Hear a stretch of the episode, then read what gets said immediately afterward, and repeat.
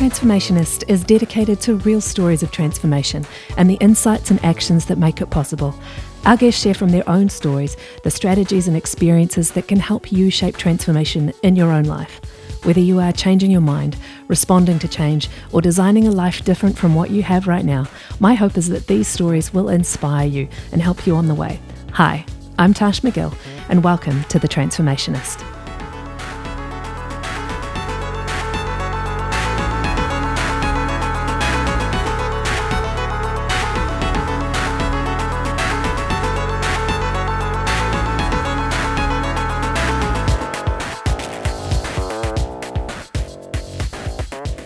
Perhaps one of the most um, brutal but real parts of transformation is what happens when we have our hearts broken and how grief and loss can um, force us into places of change, uh, but can also bring some of the truest elements of our character um, out into the surface and in the world. It's a process that requires enormous vulnerability, but through the end of it, I believe can be real healing and a life that is richer and fuller than before. And uh, my guest today on The Transformationist is a dear friend, um, but an inspiring woman called Libby Moon. Um, Libby and I um, had intersected a number of times um, over the years, but the real meeting place of our relationship came um, at a point of upheaval, upheaval in her life, where for a short time she came to stay uh, with me as um, a marriage that had been much longed for um, and, and much enjoyed um, came to a very unexpected and surprising end. And since then, uh, Libby's journey through transformation and rebuilding and rediscovering herself uh, has been something remarkable. So she's uh, b- bravely come on today to share her story, and I'm so glad that you have Libby um, because it's just lovely to hear your voice again. Thanks, Tash. It's great to hear your voice, actually. And I want to thank you for having me on this podcast. And I want to tell you that uh, your first podcast was amazing, and I just I just love listening to um, Meg. It was fantastic. Oh, thank you so much. Yeah, um, Meg is she's a pretty she's a pretty remarkable woman. So uh, it's not just going to be women that we talk to on the show, but I am I feel really glad to have so many remarkable um, women's stories that I can kind of bring bring out and share. That feels like a special thing. So. Um, look, let's dive into it because you know you and I have always been pretty good at you know cutting cutting down to the heart of things. Yes, we have. Um, so, uh, so why don't we talk a little bit about? Um, let's talk about the grief and the loss. Let's talk about that that dark, awful time. What what happened? Where did you find yourself um, in the midst of losing something that had been so precious? Okay, uh, this is a very vulnerable thing for me to talk about, and I may get emotional because um, it was one of the very hardest times of my life. Okay, I was married for 18 years to somebody I thought was the love of my life and my soulmate. Um, we had a very creative background together. Uh, he was a photographer, I was a writer and a photographic assistant and stylist and makeup artist.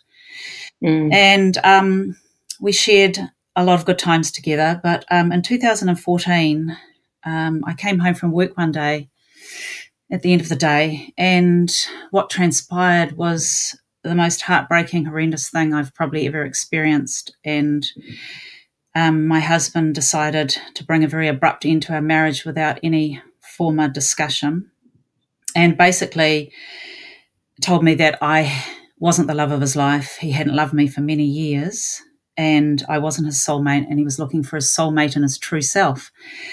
He um, proceeded to actually tell me a lot of things that shocked me, and I literally just didn't know how to react. Um, he put two hundred dollars on the table, cash, and told me I was on my own, that he was done. And uh, quite frankly, it was it was absolutely devastating. I left after twenty minutes. I didn't ask many questions. I was so gobsmacked, I didn't know what to say. Um, and I left the house that night, and basically that was it. I walked out of 18 years of marriage. I left because I felt unsafe at the time. Mm. He made it clear that he wouldn't leave the house. Um, we were renting a house. And so I left because I felt unsafe. And um, I walked out into a cold, dark night and spent a sleepless night on somebody's couch. And um, yeah, it was just like an unreal uh, experience that I still find quite traumatic to think about. Mm. Mm.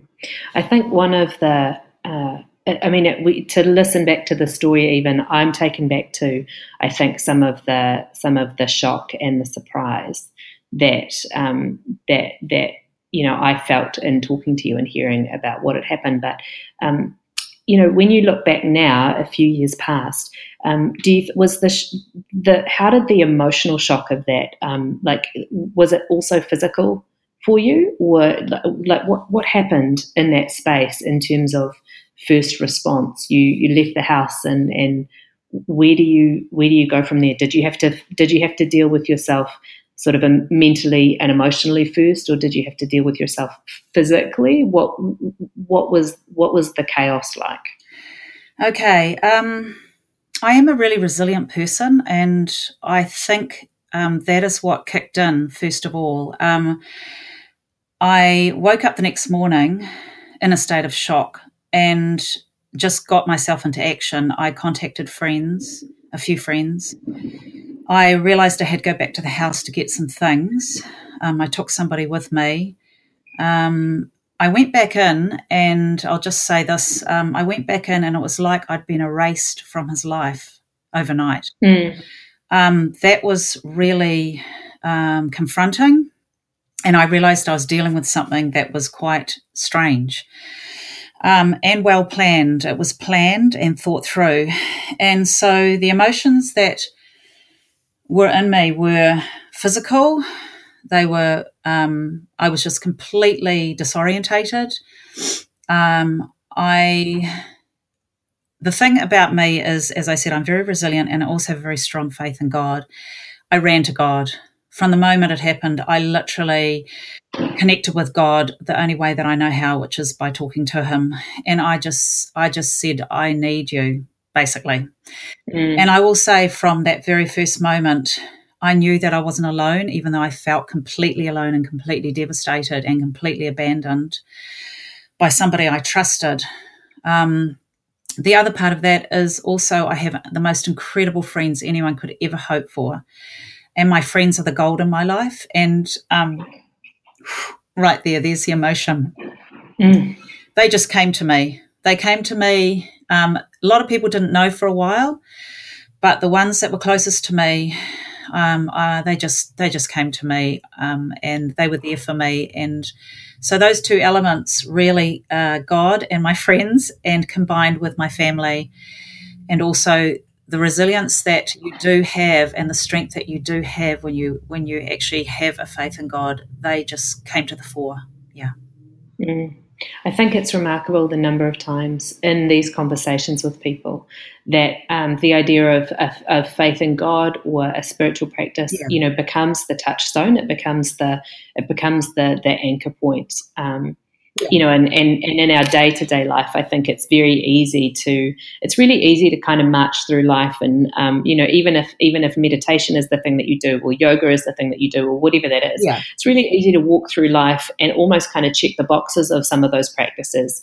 But then in the moments of crisis, those things become so much more real and so much more, um, so much more dependable. And I think it has something to do with, um, you know, I think the body, but also the soul needs rhythm and needs ritual mm. to kind of start pulling itself back together. Yeah. You know, like, okay, if nothing else, I can I can put myself in, in this place and I can base myself around these activities. Where did the um, you know, the the immediate thing in what you've just shared, you know, you you're without a home. Yeah you're without the person who's been your partner. And really when you you know when you describe the way that your lives were intertwined you know so much of your so much of your work was connected so much of your social circle was connected obviously. Yeah. um, so you're without a home you're without um, you know some of those key foundations. Yes. um, but you have this circle of friends kind of pulling around you which i think is, is a remarkable is a remarkable gift. Um, where did you start with trying to pull your life back together did you did you immediately know okay this is how i'm going to try and, and pull it all back together? Or did you have to you know figure that out? What parts of yourself did you have to rediscover? Okay um, you mentioned ritual. Now um, i'm a really i'm a person who loves ritual. And throughout my life, um, those that know me know that my rituals mostly surround food and beauty, um, and they surround just realness. So, uh, the very first morning that I woke up, I know this sounds a bit strange to say, but I got up, I put on my makeup, I made myself feel okay in that sense. I prayed. I knew I had to have something to sustain myself, so I, I was feeling really sick, but I did eat something. I reached out to my friends. I basically realized that I had to find a place to stay. So I wanted to stay with somebody who had that empathy, somebody who I knew would just receive me with open arms, and that was a friend called Kate Williams. And uh, I rang her and she just basically opened her arms to me. I needed to be somewhere where I felt surrounded by love, where I knew that I could just be myself, where I could just be whatever I was going to be at the time, which was a complete mess. Um, mm-hmm. And I needed somewhere where I felt like there was a history and a home. And when you've been stripped of everything in a matter of minutes, when your whole life is imploded and somebody has not even concerned with giving you money or apart from some cash, um, cutting you off your bank account. Um, basically doesn't care that you go into a dark night. When all that happens, you are just wanting to go to the rocks in your life. The rocks are my faith, my friends, and my rituals around living. So that's what I did. And I knew that I had to be somewhere for a while that I was going to feel all those things long term for a number of weeks. Mm. So initially, when I went from Kate's place, I went to Waiheke Island because my family had come over from Singapore where they were living at the time, my brother, and I went there for four days to be with them, and that was amazing. Um, it was being um, surrounded by family. That's what you need. You need people that just accept you. I mean, I was broken, completely and utterly broken. And I had wine with them. I had food with them. They're real wine and food people. Um, Those are the best kind of oh, people. Oh, look, amazing. I, I, we had Man of War um, Syrah. Oh. You know, when when you are broken, you, you you know you need those things, even though you feel find it hard to to eat. You need that soothing homeliness around you, the food, the wine, the conversation, and mm. then and then I am quite a strategic person. So I rang a friend in Wellington, and uh, we were t- and and I said to her, I just rang her. I'd already t- spoken to her. I just said, I, I said, Donna, I need to come and stay with you and Tasha. Tasha is my other friend. They live in, um, they're married and they live on separate sides of Wellington. I said, I need to come to Island Bay. I need to be on the wild coast. I need to walk in the rain, the wind. I need to be prayed for. I just want to come. And she just said, come. And so for that next six weeks, I went down to Wellington and I was just with my friends who just wept with me, made me beautiful food, um, put flowers around me, candles, chocolates you know, they just surrounded me with all the things and the rituals that I love. And so I'm grateful that inside of me, I have that resource to know what I need when I need it.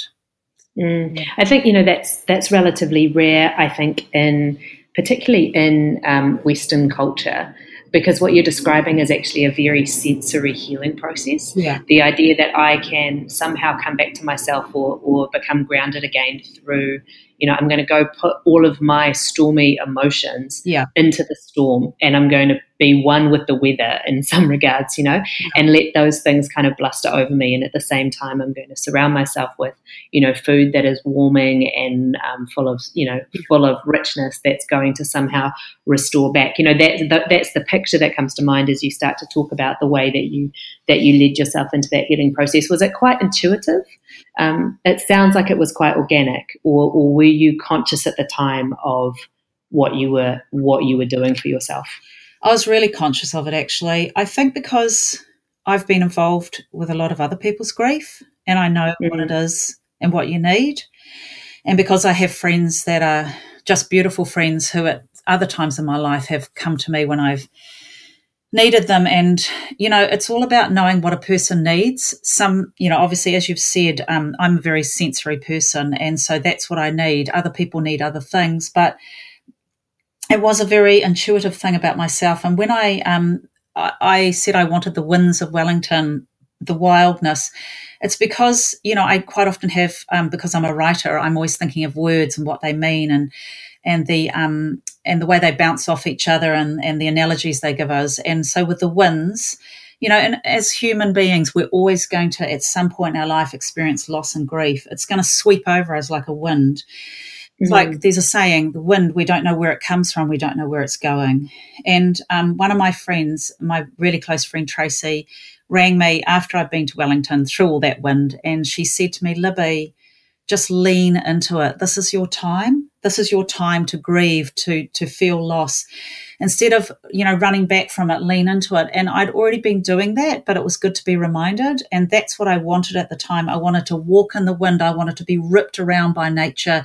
I wanted to be um, by the waves and the surges and the and the ebb and flow of the sea. And um, I am, yeah, I, it just was amazing. You know, like I always say to people, if I could have had the best holiday as a, with a broken heart, it was my six weeks in Wellington. I know that sounds really crazy, and I, and I also sat at a table with my friends and I wept because it was so hard for me to sit at those tables. And the first night I was with my friend Tasha and Calvin and their little girl Maisie, who was about four at the time. I sat down and they live in Hataitai overlooking Evans Bay. And they always have candlelight, which I'd always had throughout our marriage at our table. And we sat at the table and we held hands and we prayed. And I just wept. I cried because to sit at that table was so beautiful, but also painful. And they mm. just stood up and put their arms around me. And that was, that was, I think, that moment where I, where I realized how much the table meant to me. Yeah. That you can come to it no matter what state you're at, and it's there, and the people are there for you. Yeah. Yeah, there's something about uh, there's something about it if you you know if you sit at a dining room table or you go to a cafe and the table's not quite heavy enough. Yeah, you know if it's too lightweight and it kind of it doesn't feel like it's got the right kind of grounding, you know, to hold you because, because I think yeah, you know if I if I dive into my writer's mind, um, the table's been this con- been a constant you know kind of theme in in my own life. Yes, it has. You're amazing. You're amazing. You're incredible. Oh well, but I can't make bread the way that you make bread, Libby, and we'll oh, get to yes, that shortly. table Tash, and um, you are you, have got a gift of absolute hospitality. It's amazing.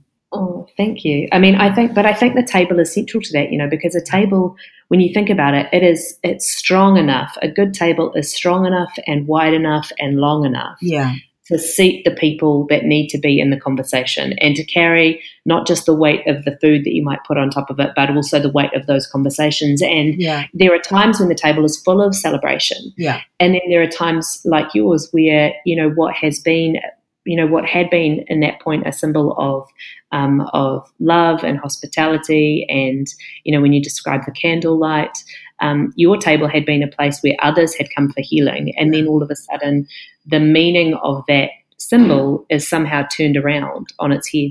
How do you how did you go about reclaiming some of those things? Like you know how did you how did you go about or or are you in a place now where you can sit at a table where the candles are lit and there's you know families and couples and people around you? You know does it still burn or has has it somehow become yours again I'm still on that journey. It's it's interesting because knowing I was going to do this podcast with you today, I've been in a bit of a turmoil actually because I suddenly realized I was thinking that, yes, transformation, I've been transformed. And then I know this sounds crazy, but I suddenly realized I'm still being transformed and there's still so much of that emotion of loss there. So how how am I now at the table? And it's a really good question because um, way back four years ago when I was still in the depths of my grief, the real black, dark place, another beautiful friend of mine, Sheridan Rhodes, who's a, a travel writer from Australia, um, she came over here um, to write up something, and I always meet up with her. Sometimes I get to stay at amazing places with her. And she said to me, Libby, I've come up with the most amazing idea for you. When I'm overseas, people that get um, tired of eating in restaurants and um, cafes and they just want to go and have a unique dining experience, they're able to because people will open up their homes and invite people in to come to their table and just partake of whatever they are eating. So you get to be a part of the culture. She said, I think you should do this. It would be amazing. Mm. And so that was a seed for me with this whole thing about the table. And that's when I started to realize how much the table has been such a huge part of my life. So I started on a journey four years ago of coming back to my table the way that it used to be, but it's different.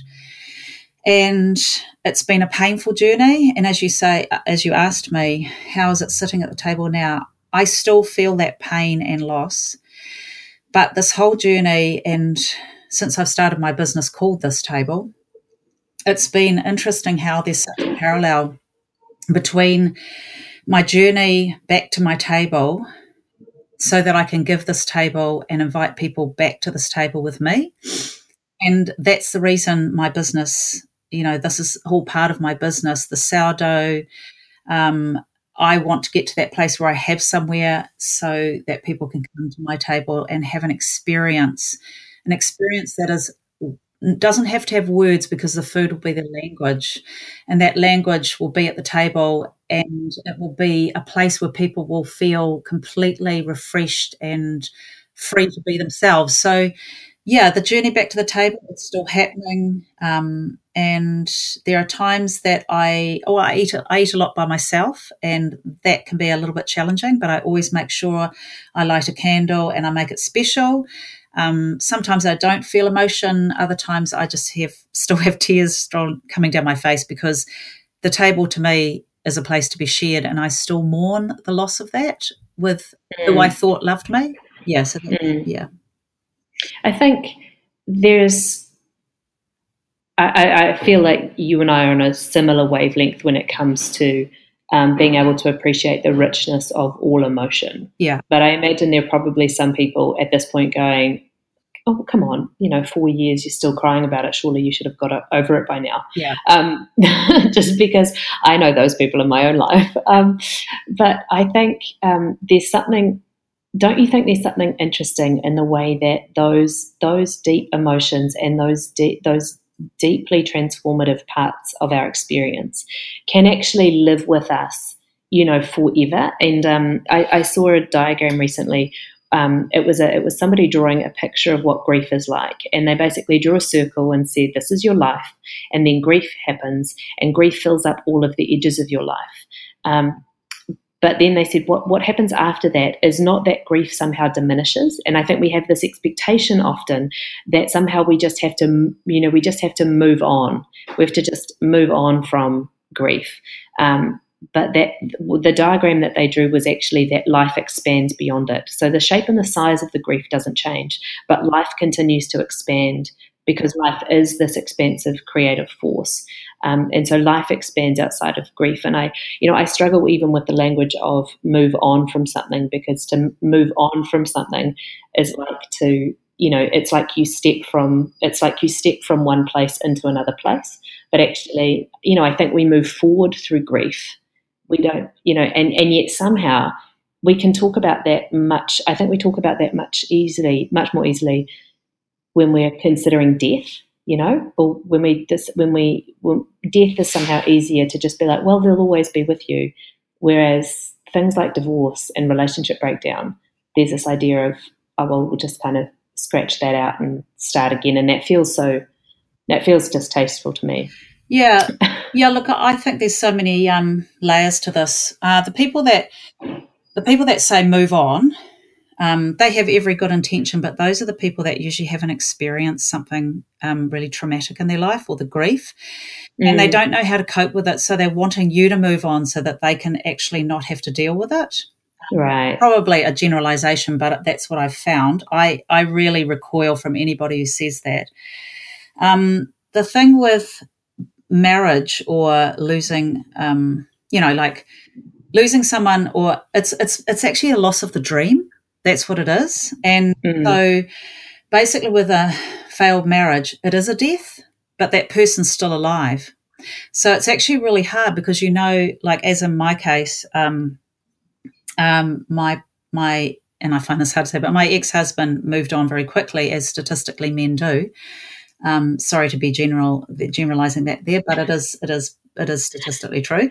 Um, yeah. And he moved on very quickly, whereas I've stayed single for the last four years. And um, I was actually thinking about yesterday. I've I have made that decision um, on purpose because I've been on a journey back to myself. Now, um, I'm not saying that I want to stay in this place, but I really felt it was important to, cut, to make that journey back to myself because it does take you quite a long time to come back to who you are just by yourself. And when it comes to grief, yes, those people that say move on, I do hold on to things much longer than I probably should, and I'm acknowledging that. Um, I'm a romantic. I'm um, I, am drawn to melancholia. I'm drawn to the tragic. Um, so I do have this part of me that holds on, but I've also come to realize that sometimes you hold on to grief because it's the only evidence that you've loved. So you hold on to it because you mm. sort of don't want to let go because that was your last little link to that mm. dream that you had. But moving on beyond the borders is really important. I think grief, as we all know, every human being knows, grief changes you. You're never the same person again. And a lot of that is really good. And most mm. of it's just really painful. But underlying all of this journey that I've been through, and anybody that's going through a grief journey, it's not just the situation that happened. What you come to realize is that it actually unearths all the stuff that you've been carrying for years. Because when we choose a partner, we choose things that we don't even know about. And often we choose stuff that is um, painful because it's actually familiar. Now, I've, I'm not saying that's what I did or I didn't do, but I do know that since this has happened, um, it has unearthed a lot of stuff that I've had to work through and I'm still working through and it's very confrontatory. And um, some people would move through it quicker, but you know, some of us actually need to just take a little bit more time. Mm. Yeah. I, I, don't think that it's ever appropriate to put time on the process of no. grief. Um, but one of the things that I, um, I actually saw this, um, I saw a quote the other day, and, and knowing that this conversation was coming up, I thought, oh, yeah, this is exactly, this is the heart of it. And I wondered if we would land here, which is that the um, this idea that um, the quote is grief never ends, but it changes. It's a passage, not a place to stay. Mm. Grief is not a sign of weakness or a lack of faith. It is the price of love. And I think that's what you were just saying. You know, in terms of yeah. It's it's the evidence of what's left behind, but it's a it's a passage. It's a, it's something that we walk through, but it's not. But there's no time constraint on that, you know. And I think sometimes you just need to take sometimes you have to take the time that it takes to do the work and you know however deeply you unwrap that is how is however you know that's however deeply it needs to be. Yeah. what was the first um, what was the first time for you that you felt i am i am coming back to myself. I am redis- rediscovering or or living into who i am more than i have before. But obviously the journey um, mm. the journey into the, the this table business has been one that's taken a number of years. But but what were the starting steps um, on that journey for you? Okay, uh, probably a couple of years ago. Well, as you as you've alluded, it started four years ago, right from the start, really. But um, a couple of years ago, I went to live with some um, other friends of mine. I tell you what, I've I've lived around. I've been in about twenty different places that I've lived in the last four years, and I've been very blessed by the incredible generosity of people, yourself included. Um, who have taken me into their homes. So I went to live for two years with um, some lovely friends of mine, Jan and John Olding. And um, you know, the kitchen is very much a woman or the person who's predominantly cooking domain.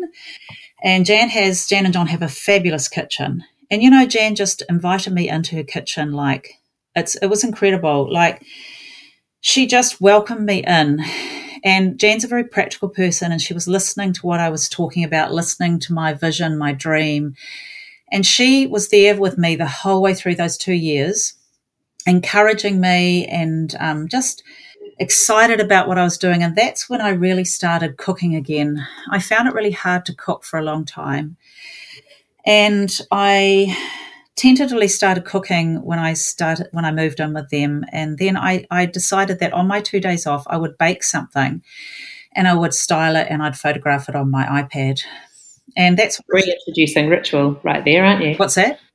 Reintroducing ritual right there, aren't you? Yeah, yeah, that's right. And so um I started doing that and I'd photograph it on old planks of timber that I'd picked up from old demolition sites on their garage floor, you know, nothing glamorous. Recreating what I wanted to convey in a home that was very modern, but I I wanted to create something that was a little bit more grungy. So I used a lot of timber and um, flat lays. And so I on my days off for two days, that's what I started doing. And then after quite a few months, I decided that I wanted to revisit something that I had loved and never really fully actually um, invest well not investigate I didn't fully get into it as much as I could. When I was 18, I started baking bread. So I found this old book in my um, in my lockup because I've had a lockup um, for you know four years in Auckland, and um, most of my stuff's been in there, and I just live with the minimum that I take with me at each place I go to. And I found this old book called the Tassajara Bread Book, and it's written by a Zen Buddhist monk. And I, when I was eighteen, I started cooking out of that book, and I found it again, and I thought, you know what? I'm actually going to revisit this. So I started teaching myself sourdough bread making. And believe me, mm. some of mm. those breads that came out looked terrible. when I look back, I thought they were amazing. They were shocking. But um, Jan started really encouraging me on that. And that is when um, I, I, went from baking random things to just um, more and more getting into the bread baking and photographing that and started thinking, hey, this is what I want to do because I was very drawn to the process. The process is um, an alchemic process, it's a transformation process. It's taking mm. very simple elements and it's allowing um, mi- microbes and bacteria to transform something into something living. And that's when I really hooked into that, and it became something in me that I just wanted to be a part of. I wanted it to be a part of my life. Number one, because it was simple. Everything in my life had been stripped away, and I wanted and I craved simplicity. Mm. And so, mm. just flour, salt, water, and wild yeast. For some reason, it just drew me like a magnet. And I'm still as passionate about it today. Um, there's nothing like making that loaf of bread, and that process is scientific, it's intuitive, it involves love, it involves care, it involves passion, but it's also really unpredictable a little bit like life. Hi guys, just Tash here. Can you believe that we are halfway through season one? That's right. My goodness. There are six more episodes to come before we launch into even more exciting season number two. But coming up in the next few weeks, more stories about deconstruction, more stories about mental wellness and how people have overcome tragedy in their lives. And we've also got more conversations around uh, what's changing in culture and how to transform those things that are most close to us. As ever, your feedback is inspiring and keeps me going. Please join the Facebook group and share what you're thinking. And as always, subscribe wherever you get your podcasts, rate and review. Uh, I so appreciate all the shares. Thanks so much. Now let's get back to this episode of The Transformationist. So, I mean, so you, you rediscover, which, and I think that there is almost always uh, this is observational, not, I haven't done the research, although I would like to do the research on this one. But my observation is that in times of grief and loss, there is almost always something of our former selves, of our younger selves, oh, t- that we that we end up going back and revisiting, and then pulling forward into the future Absolutely. with us. Absolutely. And and sometimes I feel like, whilst I don't, I don't believe in Plan A or Plan B. You know, I don't believe that we can get off track. I think that where we end up in our lives is sometimes a journey to help us go back to where we to go back and revisit something that we needed to. But yeah. But in that process of of going back to the former self and something that even as an 18 year old maybe was I don't know how significant or insignificant it was, but that then coming forward and being like, oh yes, wait, I you know I remember this. This is something that mm. that was that was there and waiting for me all along. Yeah. Uh, was it the what was it about the the making of bread? Like take us into the process and and what that was what that was like for you. Was it the kneading of the dough? Was it the was it the the science of getting the the proportions just right? What was it that that you first started to um, to I guess you know find your groove in?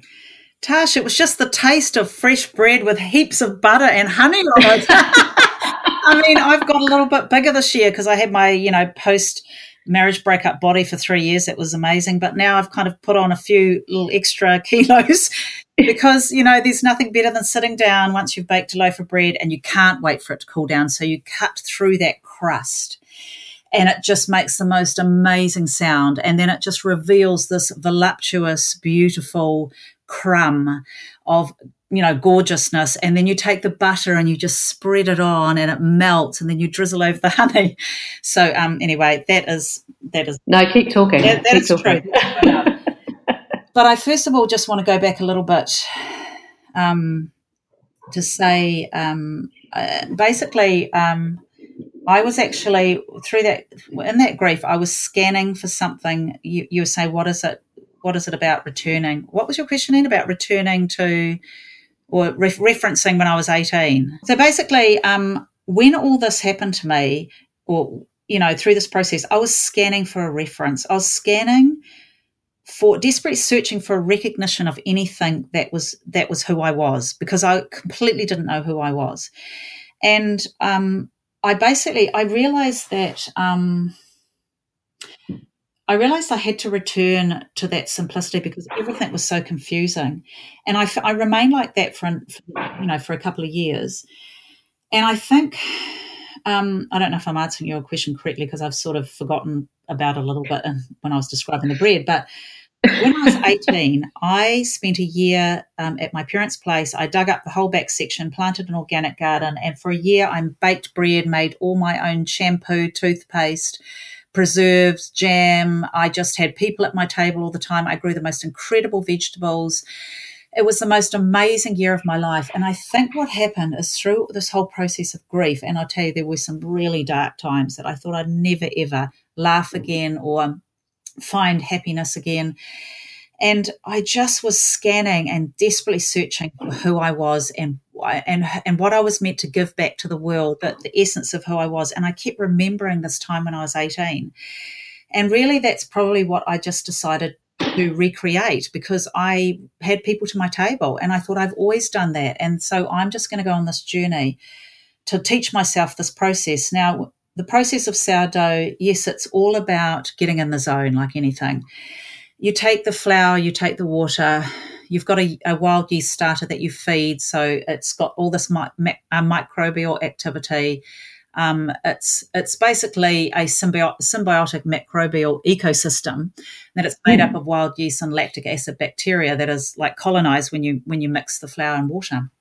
And so it's watching this process and so that's what you do. You have a starter, you have, I use organic flours, you mix them together, you follow a recipe, you begin to create, um, create gluten. And that, that is something that you do through a process of stretching and folding the dough over several, uh, like about two or three hours.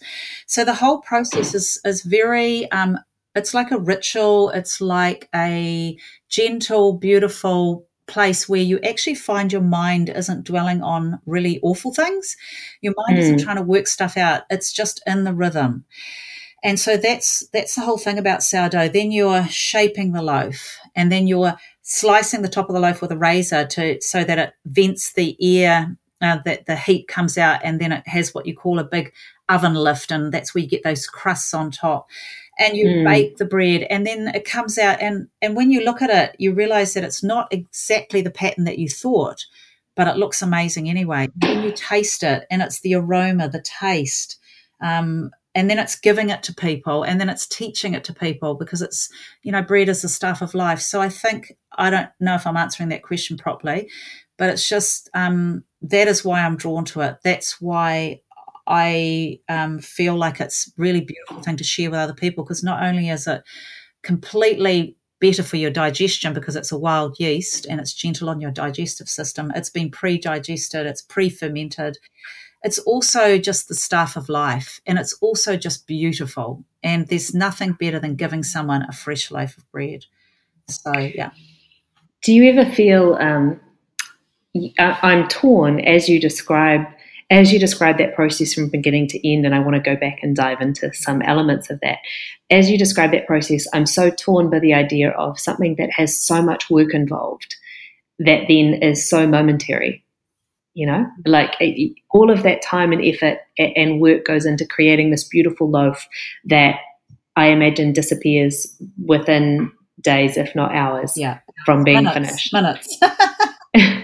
and then and then you you go in and you recreate the process again. But then i guess the gift is maybe in the gift is maybe in the experience of it you know which kind of brings us right back to the table. But talk to me about Talk to me about the starter because I travel far too much to maintain a starter, and yet I love the idea of um, having something that is living and and breathing and feeding and constantly giving of itself. But I am way too scared to start the process. So, can you talk to me about starter?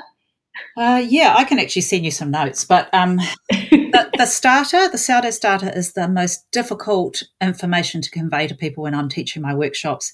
Um, it's basically like having a little, a little animal that you have to feed. So you have to remember, you can't just leave it and not care about it because those microbes need feeding. And once the flour and water that you've added to feed it has been they've eaten and the and the alchemic process has caused it to bubble up and you've got the um you know the the ethanol and the and the um well I mean the carbon um the carbon the bubbles that that are come into there. It's like once you've got that process happening um, it's going to deplete once they've fed on it and then it it falls down again and becomes flat and people don't realize that actually you've got to look after it so um, but the other side of it is that you can actually feed a sourdough starter and put it in the fridge, fridge and leave it for a couple of weeks. Um, mm. It's just about the consistency that you feed it because once once you put it in the fridge, it just slows the microbial activity down. And, right. Um, so basically, it, the the microbes are still there; they're still living, but they're just very sleepy. And so once you understand the starter, I say in my mm. workshops, once you understand how to look after your sourdough starter, that is the essence of making good bread. So you can still do it if you travel. You just pop it in the fridge, and when you come back, you take it out, you scoop out some, discard it, and then you refeed it. Amazing. Yeah. So is that where the rhythm of sourdough starts? Because it's such a, as you describe it, it's such a rhythmic process. So does the, the rhythm starts with caring for the starter? Definitely, yeah. It's about understanding it, really. I think it's like anything. You know, it is a scientific process. Um, it is a, it's just a understanding the science of it and understanding how to take care of that. Because from that sourdough starter, it's like a lot of things. Um, comes a whole lot of other stuff. Obviously, the loaves of bread and being able to create from it. It's like anything in life. I guess it's like relationship. You look after a relationship, you feed it, um, we all do this where you know and, and i just want to mention here i'm i'm a human being with all my flaws and obviously when you've been in relationship um, it's hard for me to say this but it's not only just one person is it when it breaks down? Um, because we we just you know we're human and and we fail and um, we have expectations that don't get met so it's it's like we need to feed that starter so that it's in, it's in its optimum level to make the bread. And it's like in life, we need to feed ourselves, we need to feed our spiritual lives, we need to feed our physical lives, we need to feed our friendships and our relationships for them to actually work properly. And we screw mm. up all mm. the time. We forget. We we you know. But when you've got a starter, if you're really serious about it, you don't forget. You get in the rhythm. And um, you know, the whole thing with sourdough Tash is that when I think about it, really, I think all I'm doing is building a home on the inside because when I bake, I feel like I'm at home and I don't have a mm. home. Like I don't have my own home. I'm living in other people's places. At the moment, I'm living by myself um, in Hawke's Bay. I'm living in a place for six months by myself. It's the first time ever I've lived by myself. And I think the whole thing about sourdough and this table is that I'm just journeying back to I'm, I'm longing for my own table. I'm longing for a home. And when I bake, and it doesn't matter where I go, I take my sourdough starter with me, and my gracious friends will let me cook in their ovens. And as soon as I smell that bread cooking, I feel like I'm at home in myself. And I think mm. that's what I want to give to other people that sense of peace and rest and healing that you can feel that sense of grounding that you can feel when you're involved in the process of sourdough. It's just a very simple thing, but it's it's so beautiful. So, what's it like teaching people? Because you, um, I've seen you've been doing these these workshops, and I see you making your, I see you making your beautiful loaves, and and then I see you um, teaching workshops. What's it like teaching people uh, how to make how to make sourdough? Do we all make the same mistakes when we first start, or yep. Everyone makes the same mistakes, and the biggest mistake is looking after the sourdough.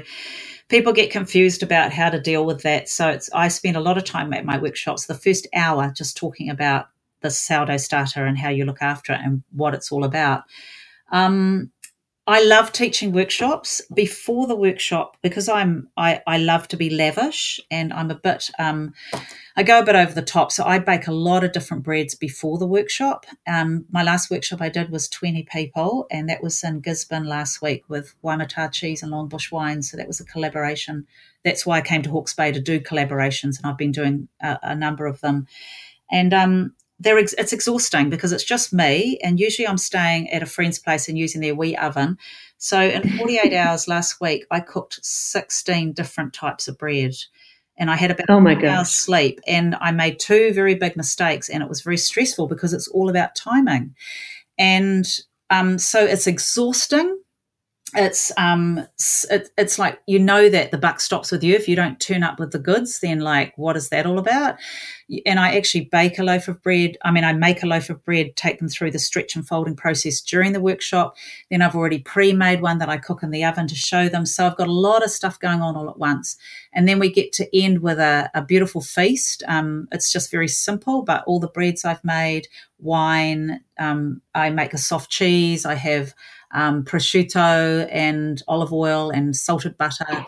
And we just gather around the table and consume vast amounts of bread. And I also do a morning tea and we have a chocolate cinnamon scroll that I make. So it's a really exhausting process just to do that. And I often takes me about a week to get over it because I'm not a young chick anymore. Um, but it's really satisfying because every workshop I do, I just love the inspiration that people get. Um, having said that, when I do a workshop, there'll probably be only two people that continue baking the sourdough, but it's the experience they want and the stories and the encouragement. And that's what I love. It's being able to share my, a bit of my journey with them and, and just to let them know that we all have a story and that um, we're all here for each other and we're all got something to give. Yeah. Is there, uh, where does your, as you describe the process, you, you're describing this, the, um, the the stretch and the fold, you know. So I imagine this kind of physicality yeah. to making bread, and, and a few kind of loaves of bread that I have made, you know, I do know there is this there's this physical rhythm. Where do you find your mind going now? You said that that it's that you don't dwell on the on the ugly things or on the sad things anymore. Where do, where does your mind go when your body is involved in that physical process of kneading? Well, that's a really interesting um, question. Um, Gee, I think it just goes into a state of restfulness. I mean, um, when I'm preparing for a workshop, there is a bit of anxiousness. Um, right. it's all about um, just checking the dough out, seeing if it's right, um, thinking about how beautiful it is, maybe who I'm going to share it with, who I'm going to sell it to, or uh, what my next workshop is. It's all about creating. And I think um, that's the one thing I wanted to say through all this process of grief. I never stopped creating. And I think that's so important. And that's what it's all about. It's about creating because when you create, you're building something and you're building something fresh and new, and you can step into it. you can step away from what's behind you. So when I'm when I'm making that dough, I'm just I'm feeling like I'm at home. I'm feeling peaceful. I'm feeling fulfilled. I'm feeling excited about how it's going to come out, and um, yeah, I'm just I'm just having a sense of restfulness, I guess, and um, yeah, just being able to create something so simple out of something out of just you know very very few elements. It, it never ceases to amaze me, and of course, beyond that, I'm building towards where I'm going, which I actually don't know where I'm going exactly. Um, but I'm in my mind, I think I'm, every loaf I make, I'm creating my future. Um, whether I make sourdough until I'm an 85 year old woman or not, I don't know. But I feel like it all will always be a part of my life and my home, wherever that home may be. Is, do you think there's a reason why we've rediscovered a love for sourdough and for kind of, I guess, you know, wild bread or kind of true bread? As opposed to the manufactured, mass produced stuff? Yes, I do, in my opinion. I think if we look worldwide, globally, uh, the world's going through, I mean, it always has, the world has always been going through trauma, but there's just so much going on. And I think, you know, I've seen, and it's not rocket science, I've seen, because, you know, everyone will be seeing this, I've seen people returning to healthy nutrition, pottery, weaving, um, organics, earthiness, realness, um, you know, genuineness, authenticity. And so I think the whole thing with sourdough is people are actually also, they want to be able to make this beautiful loaf of bread if they can, you know, learn how to deal with the timing of it.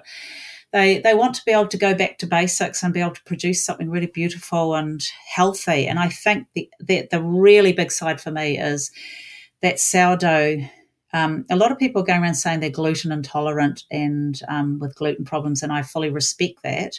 But I do think that um, there's been such a big wave of it that um, if people could just come to understand about sourdough, because yes, the baking industry has just been filled with lots of stuff like genetically modified flours and and and um, man-made yeast and and trying to make everything fast. And I think the whole thing with sourdough is to actually slow down, and mm. also it's about the health, the nutrition, the whole nutrition behind it. If you study the whole science of how incredible it is for your gut, it is amazing. And I have a lot of people that I have given sourdough to to eat who are gluten intolerant and they've had no problem because the thing is I use organic flours, I use good product and it's also it's just pre-digested. So it's already pre-prepared for your digestive system and I think people are wanting to know about that but they don't quite understand how incredible it is. So mm. that's why I teach workshops because I like to teach them like you know there's this bacteria that that lives inside of this and and you do you know this process and you're basically you know putting carbon dioxide into this product that you know that when you bake it it makes these lovely holes and it not only looks beautiful but that's part of the process. And it's like um yeah it's it's if people could understand how incredibly nutritious it is i think more people would want to bake it do you think we just um, we res- do you think we resist the slowness of it, the time that's required to to do it well? I don't know about resisting. I just think um, people find that quite hard because you know everyone lives like not everyone. A lot of people live a very fast life. There's so much going on. You know, there's you, you know you know. I mean, you you you're always flying around the world, and I, I, look at you and I don't even know how you do half the stuff. Like, are you up all night or? And um, I think it's like uh, people often say to me, "Well, how long is this going to take?" And when I tell them, their whole face falls and they're like, oh, I just don't know if I can fit that into my life. And actually, I had one lady who said um, in the middle of a workshop, oh, I think I'll just go and buy a loaf of sourdough. Um, but the thing is, I think that is the whole thing about it. It's finding something that works for you and demystifying it. Because yes, it is a long process, but I have a loaf that everyone loves a recipe. And basically, it is so easy and you don't have to stretch and fold it. And it's still made with sourdough starter. And if you can incorporate that into your life, it's actually a lot easier. So it's all about demystifying it as well as saying, you know, just make it work for you. And when you can find that place for it to work for you and just maybe one make make one recipe that you know is going to be really good for you, you know, you don't have to be baking like me, you know, a whole lot of loaves every week or be like a bakery. You just have to understand that you can, you know, make something simple. The other thing, Tasha, is that you can use flat sourdough, the sourdough that has fallen down and needs to be refed. You can actually just pour it off into a container in the fridge.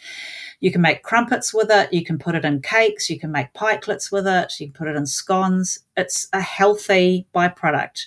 It's there for you to be, you know, to, you can use it bubbly or you can use it flat which is quite remarkable, really, it to is. think that even something, even something that goes beyond its usefulness is still useful. Yeah, it's which still useful, I, and it's still got that you know some of the components of the of the process in it, living in it, but they just you know they haven't been fed, so that there's still some activity there, but it's just not enough to make a loaf of bread.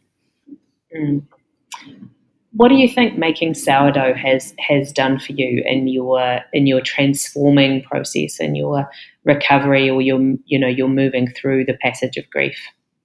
It's made me bigger.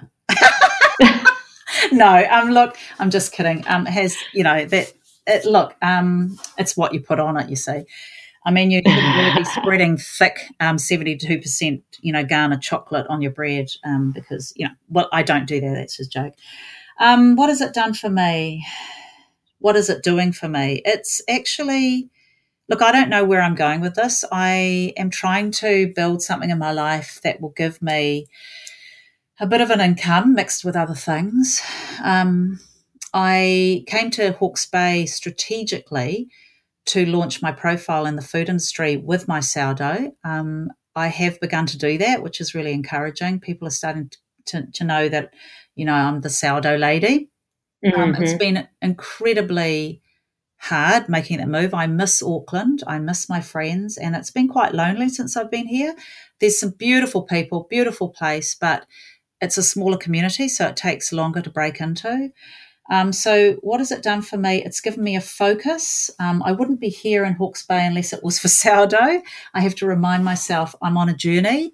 I'm I'm constantly reviewing it. I'm constantly just praying, is this the right thing? Am I heading to the right place? I mean, um, the sourdough is part of my strategy to move me into the next phase, which is this table, to have people at my table and in a thoughtfully, thoughtfully curated space in my cottage, which I don't have money to buy, so that people come and step into the space and come to my table to experience food as the language of the region and the sourdough being part of that. So this is part of a strategy to get me to this table. But quite frankly, it's a, it's a real journey of faith because I have no idea what is going to really happen next. I'm living day to day, but doing all my events. But overall, it's given me a sense of home. It's given me a sense of um, satisfaction. And the thing I love about it the most is when I see people eat my bread. That's what I love. When I see people eat um, a loaf of drunken fig and toasted walnut loaf smothered mm. in um, soft cheese that's been made um, with yogurt and transformed itself into soft cheese and mixed with cardamom, maple syrup, and honey and vanilla. And when I watch mm. them do that and they sit there with their glass of wine and then the conversation flows and then people start to tell stories, that is what it's all about for me it's the gift. Yeah. It sounds delicious. it is. I'll make one for you when I come back to Auckland. oh, that sounds so good. So, if people want to see your table, if they want to uh, drool over these beautiful loaves that you are making, mm-hmm. um, what's the best way for them to find you? Is it on Instagram? Uh, yes, it's on Instagram, um, but it's also um, basically on, uh, on Instagram would be the main one, um, and also on my website.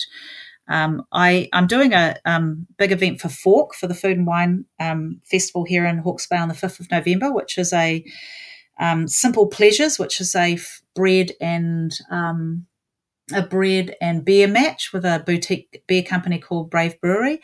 Um, so you will find those events. Um, that one actually is sold out, but you'll find events on my website. If you go onto my website, which is this thistable.co.nz, um, and of course, um, yeah, just on my Instagram.